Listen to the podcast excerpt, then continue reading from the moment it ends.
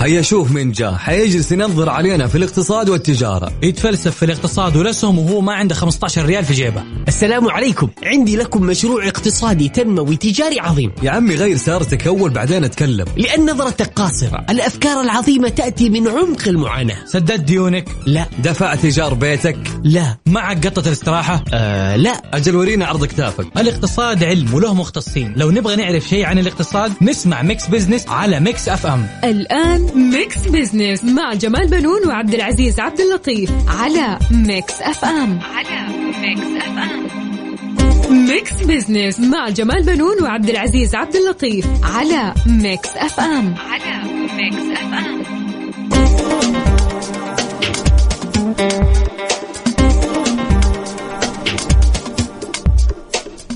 أهلا ومرحبا بكم مستمعينا أنا جمال بنون أحييكم من Mix FM وبرنامج Mix Business. أرحب بزميلي عبد العزيز عبد اللطيف الذي يشاركني التقديم. مرحبا عبد العزيز. مرحبا أستاذ جمال ومرحبا بكم مستمعينا في حلقة جديدة من Mix Business.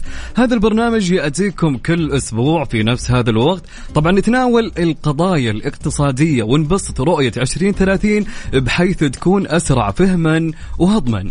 صحيح. آه عبد العزيز طبعا نبدأ مشوار حلقتنا اليوم.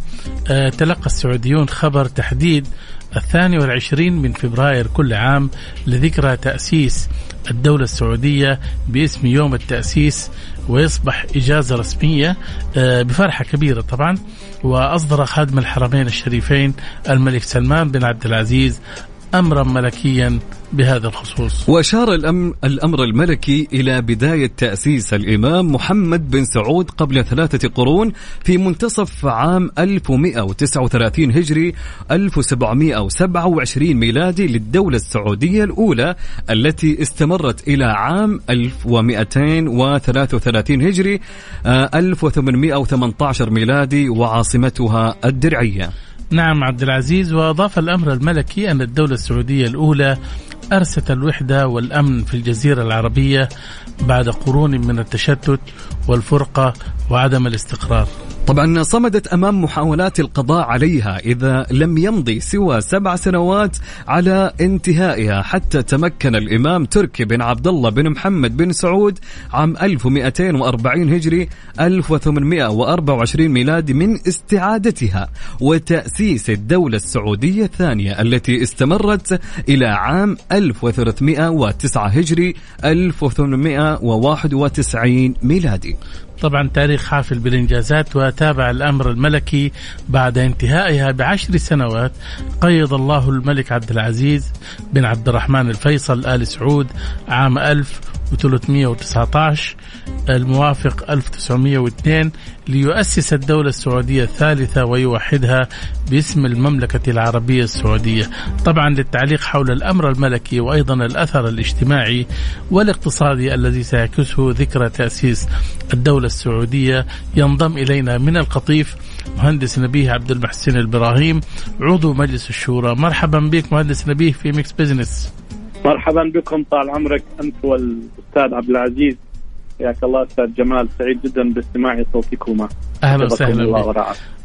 أهمية هذا التاريخ بالنسبة للمجتمع السعودي مهندس نبيه إيش؟ يا أهمية كبيرة طبعا هذا التأسيس.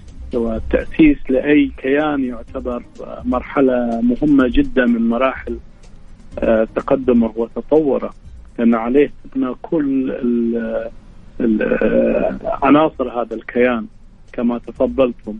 عندما بدأ التأسيس بدأ مشروع الوحدة وعندما بدأ مشروع الوحدة بدأ مشروع الازدهار والتنوع و, و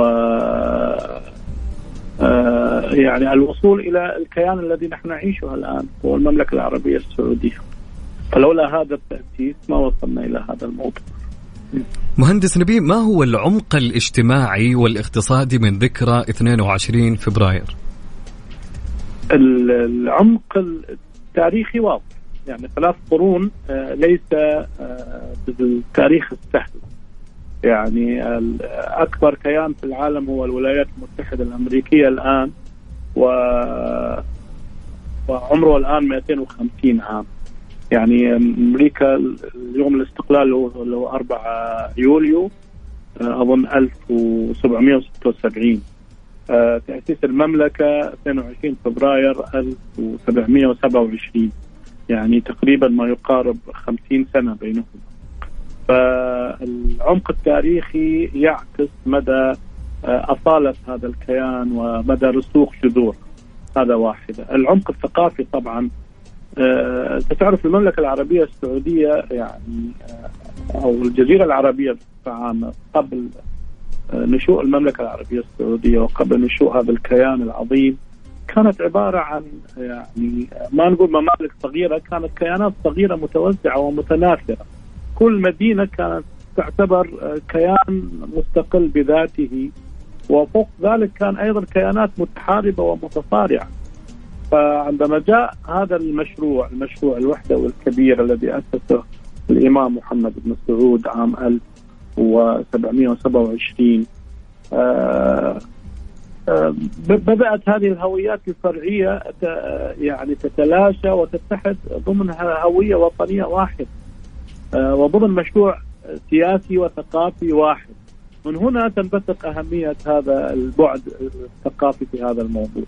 وصولا إلى ما وصلنا إليه الآن من انتشار الثقافة وازدهار العلم نعم. في مختلف المجالات. مهندس نبيه طبعا من مراحل التأسيس على يد الإمام محمد بن سعود إلى مراحل التوحيد على يد الملك عبد العزيز يرحمه الله وبعده أبنائه الملوك.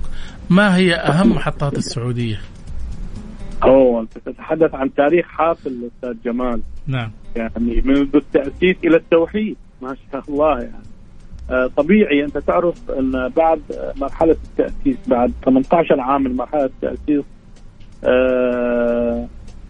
حدث حلف كبير جدا ما بين الإمام محمد بن سعود والإمام محمد بن عبد الوهاب. وعلى ضوء ذلك أو على أثر ذلك بدأ المشروع الوحدوي.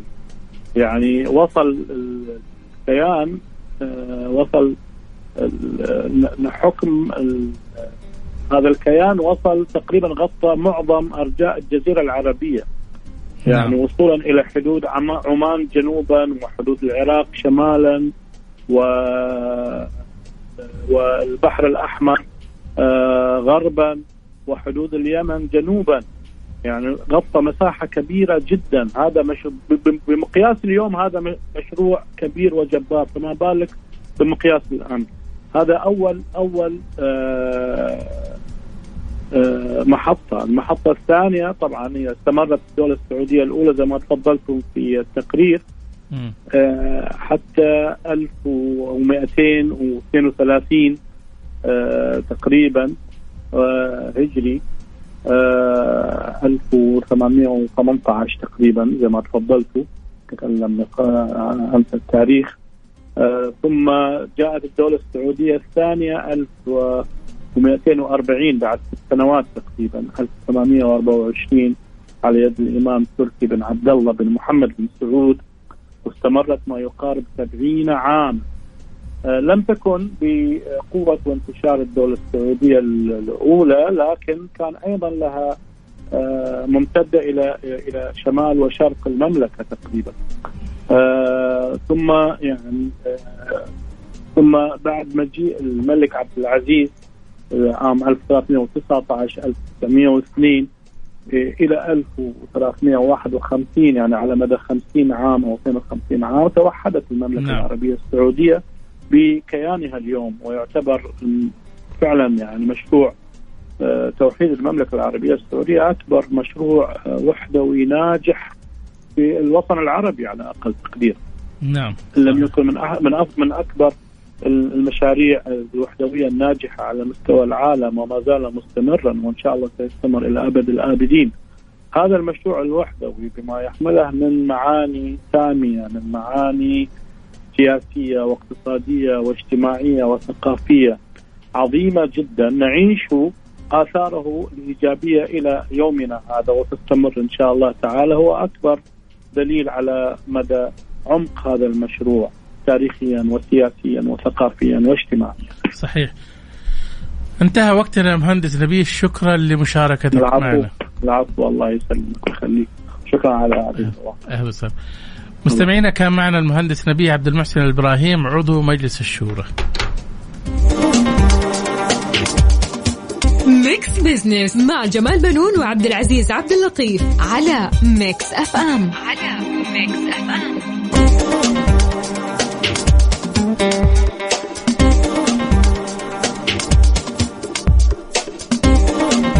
أهلا بكم من جديد مستمعينا في برنامج Mix Business أنا معكم أخوكم عبد العزيز عبد اللطيف ومع الأستاذ جمال بنون. أنا أستاذ جمال. أهلا وسهلا عبد العزيز واهلا بالسادة المتابعين. في كل مكان. كالعادة في فقرة على السريع نستعرض أبرز الأحداث والأخبار الاقتصادية مع تعليق على بعض منها. وفي فقرة حسبة ونسبة السؤال المطروح على مواقع التواصل وحساب Mix FM على تويتر يقول السؤال كيف تشتري سيارة مستعملة؟ عندنا ثلاث اختيارات. الخيار الأول من حراج السيارات الاختيار الثاني زيارة المعارض أو الاختيار الثالث موقع أو تطبيق إلكتروني. إيش رأيك أستاذ جمال؟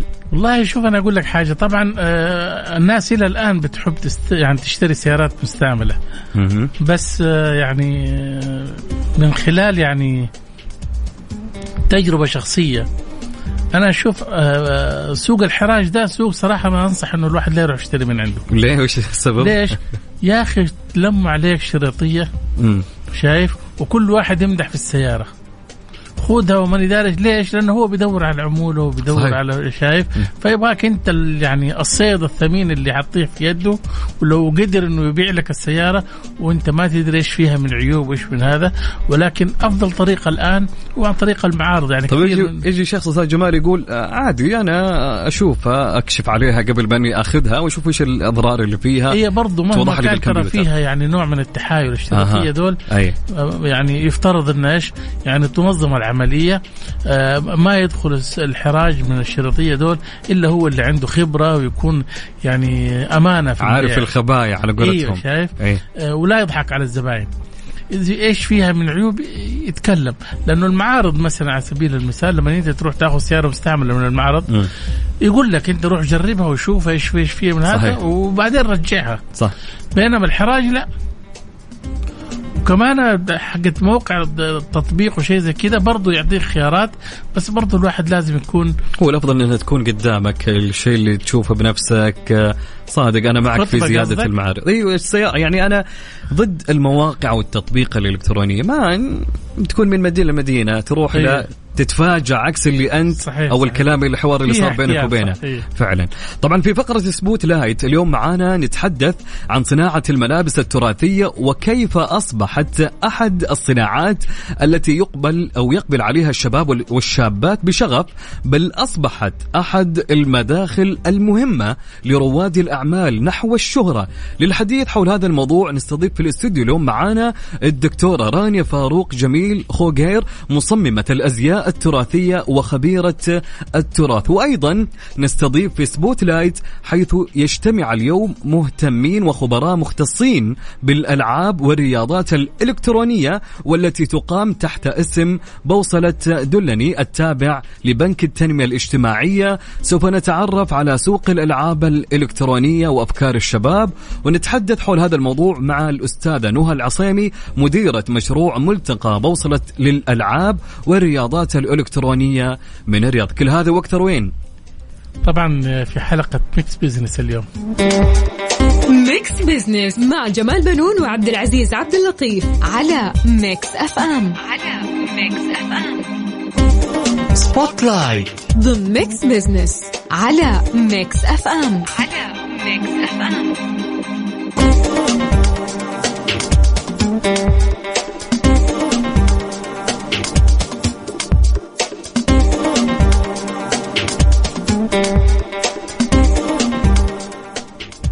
أهلا بكم مستمعينا من جديد في Mix Business. أنا معكم أخوكم عبد العزيز عبد اللطيف ومعي الأستاذ جمال بنون. أهلا أستاذ جمال. أهلا وسهلا عبد العزيز واهلا بالسادة المتابعين.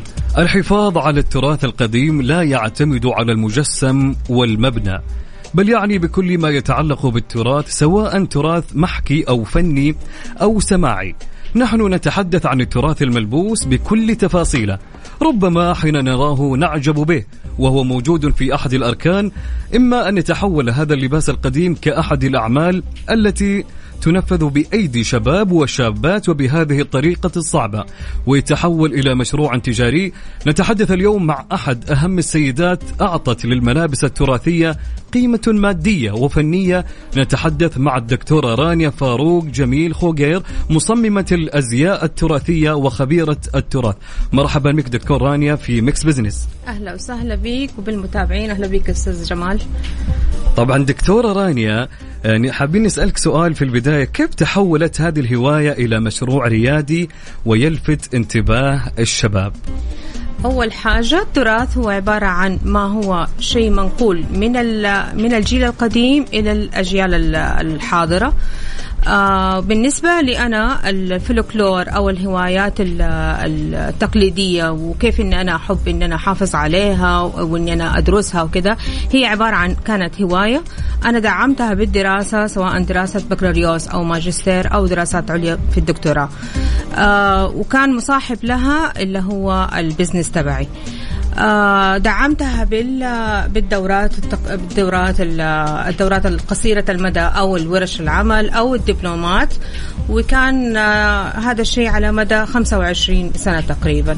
هذا الشيء قوى عندي حبي للفلكلور وحبي اللي آه، يعني اني أنا أحافظ عليه وكيف اني أنا أفكر في اني أنا أطوره وأمازج بينه وبين الفكر الجديد مجتمعنا إيش يحب. الحفاظ عن عليه بأي طريقة؟ إننا أحافظ على الخطوط التصميمية الخطوط الزخرفية الألوان الخامات. هذه كانت تقريبا لب فكرة دراسة الدكتوراه حقتي. إنه نشوف نحن الفلكلور عموما مش تحديدا لقبيلة معينة أو شعب معين. حطينا بيسك إنه نشوف الخطوط التصميمية الزخارف الخامات الألوان.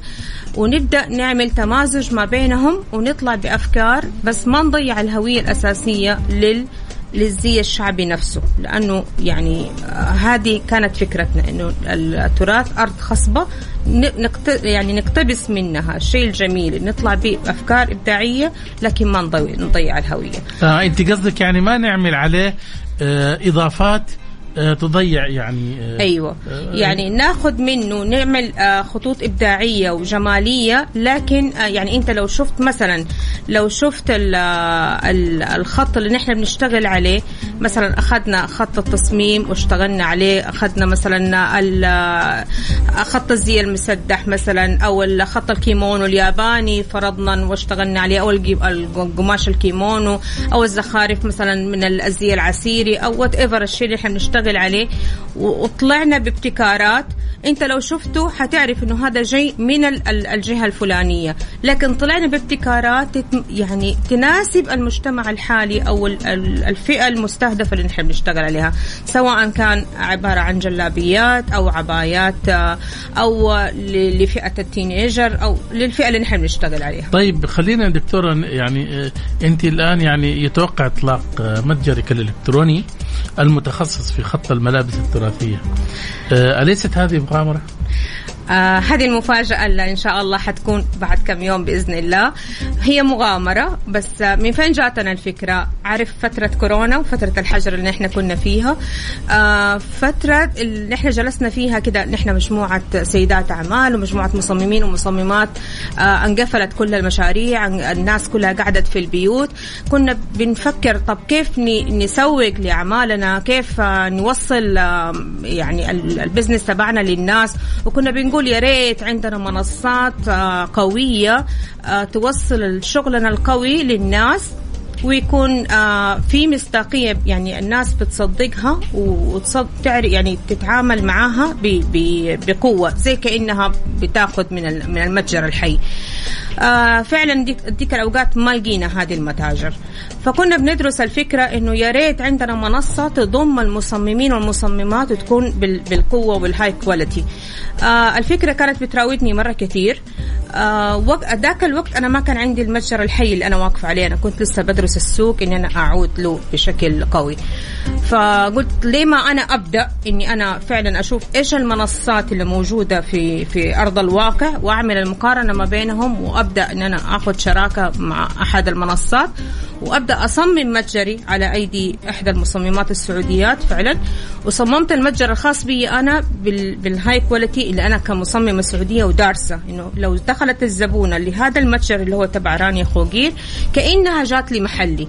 ما تحس ابدا بأي يعني بأي آه، يعني آه، فرق ما بين إنها لو جات لي لمعرضي أو لمشغلي أو إنها لو فتحت المتجر الإلكتروني. حتلاقي المقاسات وحتلاقي كل شيء واضح. وهذه هي النواة إن شاء الله لأنه يكون في منصة آه تضمنا نحن كلنا كمصممات. وإن شاء الله انطلاقته بعد كم يوم ترقبوا. آه الآن هو يعني حيضم العبايات وكمان شهر بإذن الله حي حيدشن ال- العبايات برضه بنفس التصاميم التراثية؟ آه على فكرة أنا جددت الهوية ال- ال- البصرية حقتي بحيث إنها يعني تكون تتناسب مع مع الفكر الجديد ومع الرؤية الجديدة ل 2030 إنه يعني فيها اللي يتناسب مع الجيل الجديد وفي نفس الوقت آه فيها الزخارف اللي تتاخذ من من آه من زخارف ال- ال- السدو وفي نفس الوقت حتى كمان التصاميم حقتي. أنا ما خرجت عن الرؤية حقت رانيا اللي هي ال- التصميم والابتكار من وحي التراث الأصيل بروح المعاصرة لكن حبيت إني أنا أجدد وأعرف أوصل لأكبر شريحة ممكنة من الناس آه من الصغير للكبير كله يكون يحب يلبس من رانيا سواء اللي يحب التراث أو اللي يحب الكاجوال لكن برضو في لمسة رانيا ترقبوا. اسمحي لنا نستكمل معك الحوار دكتورة رانيا بعد الفاصل. مستمعينا لا تذهبوا بعيدا. أهلا وسهلا. business مع جمال بنون وعبد العزيز عبد اللطيف على Mix FM على ميكس اف ام سبوت لايت ضمن ميكس بزنس على ميكس اف ام على ميكس اف ام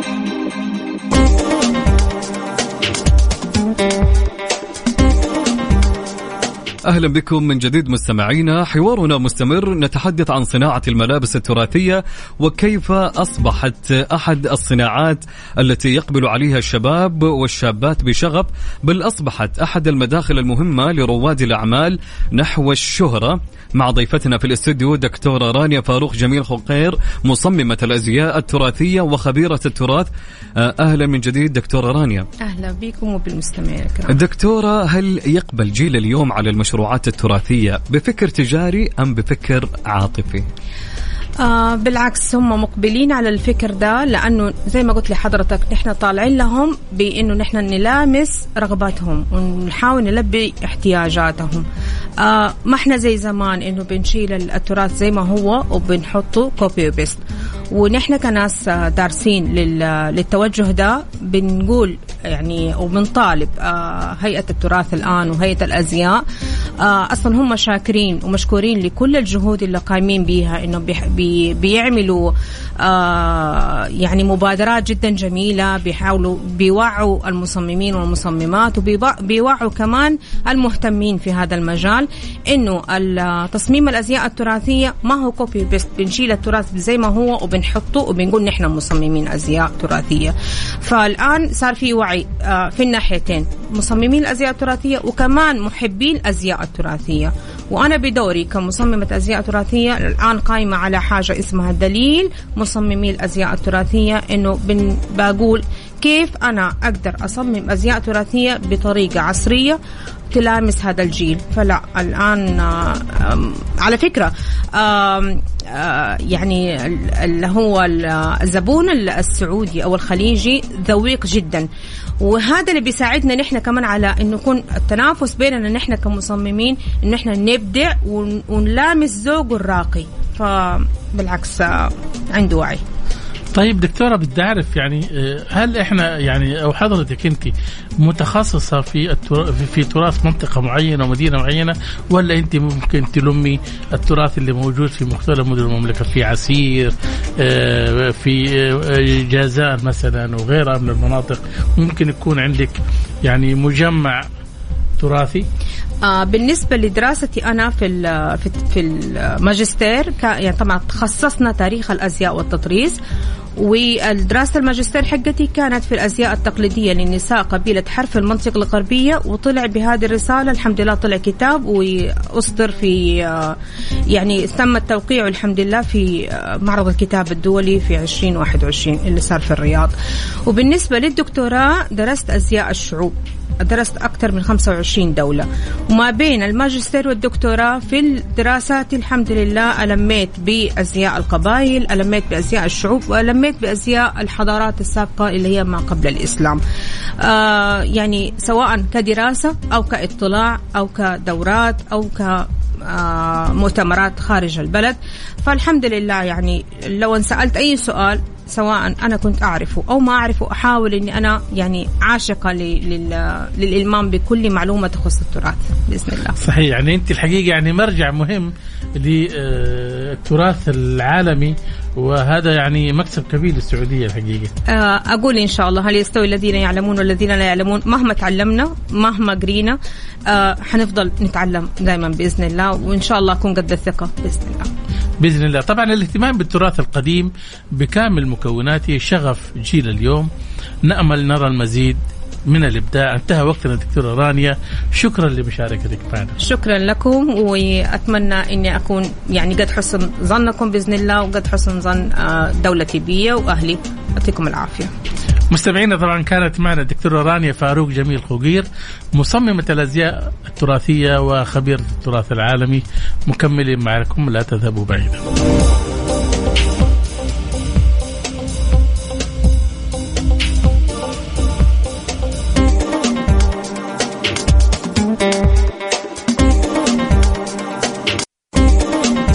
right there Mix Business على Mix FM على Mix FM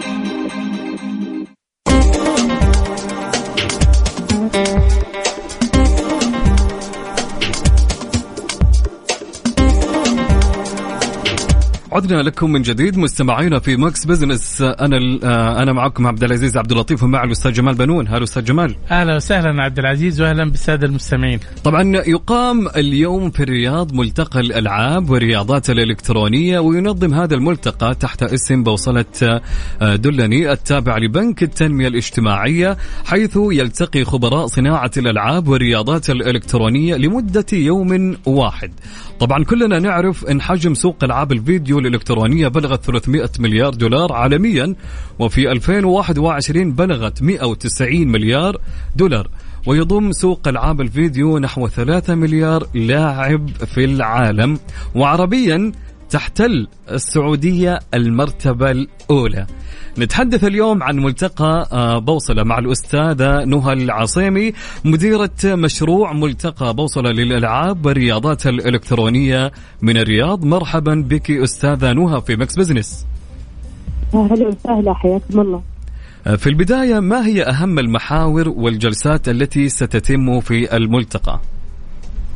حياكم الله في البداية وأسعد الله أوقاتكم بكل خير. بالنسبة لملتقى بوصلة الألعاب والرياضات الإلكترونية أهم المحاور آه، أو الهدف من الملتقى هو تسليط الضوء على سوق الألعاب والرياضات الإلكترونية بالمملكة وبالعالم وما يحوي من فرص استثمارية ولمحة سريعة عن التشريعات اللي متعلقة بهالمجال وكيف الشخص يقدر يبدأ مشروعه وإستعراض للفرص التمويل الحالية فيه.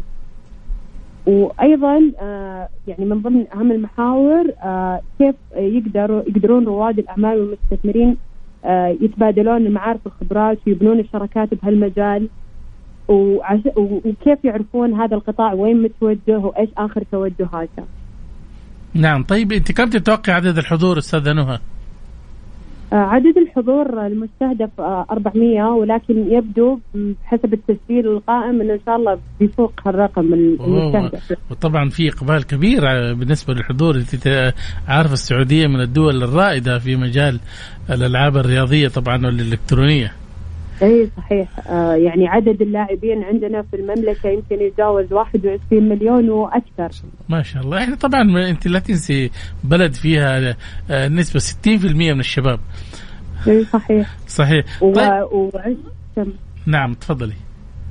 كنت بس بتكلم إنه آه، بما إن هذا القطاع صار يعني في تطور ملحوظ ونمو هائل صار حتى يعني اهتمام الدولة توجه لها انشئ من الاتحاد السعودي للرياضات الإلكترونية صاروا ينظمون بطولات ويشارك بطولات محلية وعالمية بالإضافة يمكن شفنا كلنا الأسبوع الماضي صندوق الاستثمارات العامة لما أطلقت مجموعة سافي واستحوذت على شركات فهذه كلها بداية وأخبار مبشرة يعني بالخير و يعني تحث الكل إنه يركز على هالقطاع ويشوف إيش الفرص اللي فيه.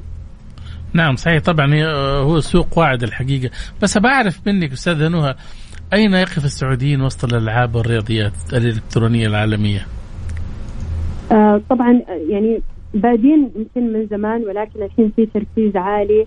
آه يمكن أنتم قلتوا بالمرتبة الأولى بس أنا يعني في تقارير معينه تقول انهم بالمرتبة 19 عموما بالمراتب الأولى السعوديين بهالمجال سواء بصناعه الألعاب نفسها أو برمجتها آه وغيرها يعني وبالإضافة لأنه عدد اللاعبين متزايد آه الاهتمام الآن الجهات الحكومية عشان نطور هالمجال ويكون الصناعه مننا فينا مننا وفينا يعني مو فقط على الأشياء الدولية والعالمية.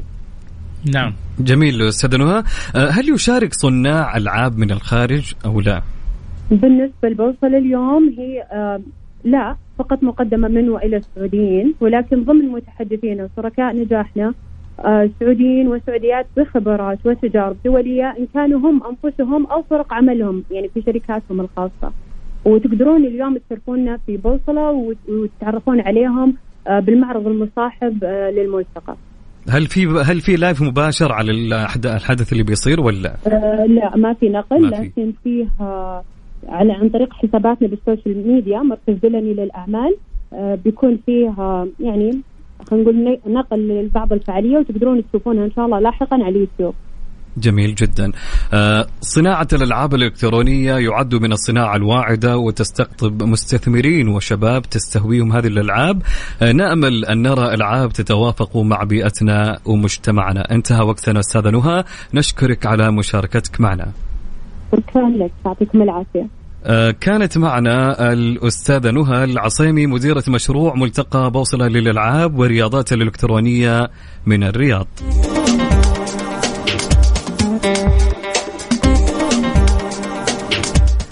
آه عدنا لكم. طبعا نستكمل آه فقرتنا في حسبة ونسبة أستاذ جمال. نعم. طبعا كان سؤالنا اليوم آه، يتكلم ويقول كيف تشتري سيارة مستعملة؟ طبعا الأغلب يعني هالفترة وخصوصا يعني النساء إيه. يمكن المفروض يهتمون لهالسؤال وإنهم يعني لازم نقول لهم بما إحنا طب خبرة سابقه نحط الخيارات ونسمع آه، يلا نشوف. رأي الدكتوره رانيا تمام. حول هذا الموضوع. طبعا كان يقول السؤال دكتورة رانيا ومستمعينا كيف تشتري سيارة مستعملة. طبعا كانت عندنا ثلاث اختيارات. الاختيار الأول عن طريق حراج السيارات الاختيار الثاني عن زيارة المعارض أو الثالث موقع أو تطبيق إلكتروني عن طريق النت يعني.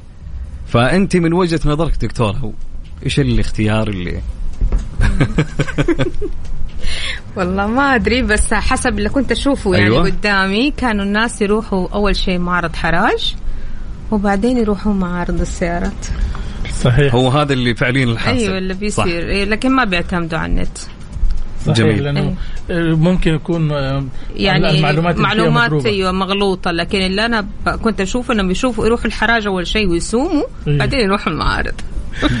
جميل. طبعا عندنا في التصويت اليوم أيوه التصويت اليوم يقول آه، بالنسبة الاقل نبدأ 23% موقع أو تطبيق إلكتروني صوتوا له. وهذا أظن إحنا تكلمنا فيه عبد العزيز في البداية قلنا انه إنه ممكن يتعرض للتحايل أي بالضبط. من بعض أصحاب المواقع. ممكن يحط صورة سيارة كويسة ولكن أنت من جو يعني لما توصلك ولا تشتريها تكتشف إنه فيها يعني صحيح. خلل مثلا ممكن فني أو حتى كمان ممكن تكون مصدومة ومضروبه بوية يقول لك لا ما فيها شيء. صحيح. فبالتالي طبعا هذا نوع من الغش والخداع. طبعا وبنسبة 35% آه، صوتوا على حراج السيارات 35% طيب زيارة المعارض كم؟ 42% هي النسبة الأولى إذا الناس. بدأت يعني تعرف إنه اليوم الحراج ممكن ما يعطيك آه، زي ما قلنا في البداية الشريطيه حيتلموا عليك لأول ما توصل المعرض صحيح ها يقنعوك بأي طريقة. يحاولوا يقنعوك فعلا. ويبيعوك السيارة اللي مثلا اللي فيها يعني كثير من الخلل فأصبح في وعي عند الناس وعند المستهلكين انهم هم ما يشتروا أي حاجة إلا ما يتأكدوا. الآن طبعا كثير من الشركات بدأت تعمل آه، أنا أقصد شركات السيارات تعمل آه، معارض وتبيع فيها سيارات مضمونة. تعطيك تأمين وتعطيك صيانة وتعطيك آه، فترة تجربة وممكن ترجعها يعني صحيح. بينما الحراج لا طبعا. طبعا إلى هنا وصلنا معاكم إلى نهاية حلقتنا لهاليوم الجميل في Mix Business طبعا موعدنا يتجدد معاكم الأسبوع المقبل. بإذن الله طبعا مع ضيوف جدد وموضوعات جديدة وأيضا آه، مواد اقتصادية آه، يعني دسمة وسهلة الهضم. في أمان الله. في أمان الله.